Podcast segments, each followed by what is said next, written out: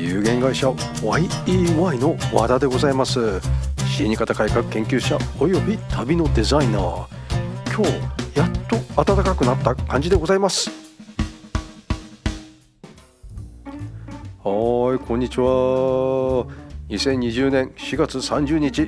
今日が4月末でございます。最後の日。明日が5月1日メイデーですよね。うん。で昨日が4月29日ついこの間までですね私、えー、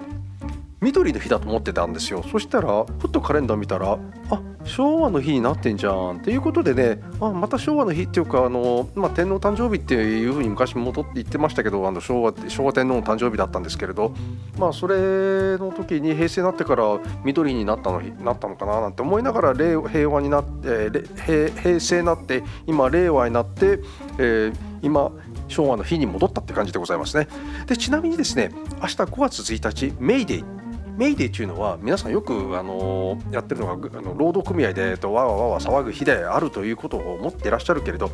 実はこれ飛行機なんかではあの緊急信号を言う時なんですよ。あの普通に船で言えば SOS、SOS の略っていうのはセーバーシップなんですよ。まあ、それであのメイデーっていうのは、えー、メイデー、メイデー、メイデーって3回言うんです。これね、何かって言ったら m'aider って言うんですね。M、あ、まあ me、aid、help me,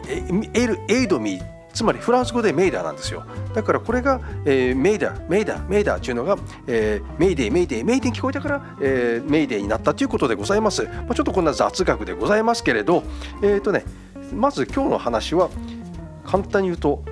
民法882条でございます。えー、相続は死亡によって開始するということでございます。誰でも相続はあります。発生します。親がいないという人はおりません。わからない人っていうのはおりますけれど、まあ、ちょっとねこれに関しては、えー、もう一歩踏み込み踏み込みたいわけですよね。これね、えーと、例えば生まれてきてない赤ちゃん胎児ね。このこの子に対しては相続権は発生するのかって言ったら実はあるんですよ。ね、民法868あ886条で、えーと、胎児は相続についてはすでに生まれたものとみなすという法律があります。ここね間違ってはいけないんですよ。ね、でさらに、えー、887条では非相続人の子は相続人相続人となるわけですよ。つまり私の子は相続人となるわけですね。で非相続人の子が、相続の開始に前によって死亡した時ま、あのそういう時に限っては直系のものが、えーと、繰り上げ代収という形で相続人となりますなるわけですね。つまりこれね例えば私のおじい様がまだ、えーと生きてた時に、えー、私の父が亡くなってしまいました。でじい様が亡くなった時私が繰り上がって、えー、相続になるという形でございます。ね、これでね兄弟がね3人4人いるとこれ規定あるはずなんですよねこれも、えーと、誰に行くかというのが例えば直系であるということでもありありながら、えー直属っていう形でですけれど、えー、誰になるかっていうのは決められてるはずなんですね。ちょっとこれね私ももうもう一度民法を全部読み直さなきゃいけないんですけれど、まあ、そんなことするかななんて私なんか自分で思いながら、まあ、そんなところにおいて、えー、あと,、えーと、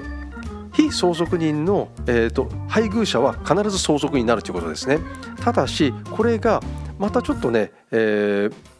規定があるんですよ。犯罪を犯してたとかねその知ってて、えーとそういうところでやってなかったとかねちゃんと告訴してなかったりとかね自分がと相続あの犯罪を犯してしまってたとかねそういうなると、えー、配偶者は相続人にならなくなってしまうということでございます。まあ、意外とねお子さん生まれてきてないお子さんも相続人になるということだけは覚えていただきたいでございます。はい先ほど相続人になれない人と話をしました。これは民法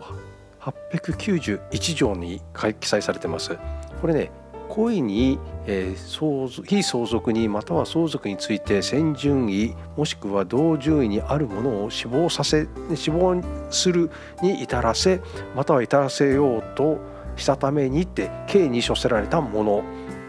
非相続人の殺害されたことを知ってて、えー、それを告発せずという形の方々ですよね。これがえー、相続人になれないという形でございます。まあ、今日もご清聴ありがとうございました。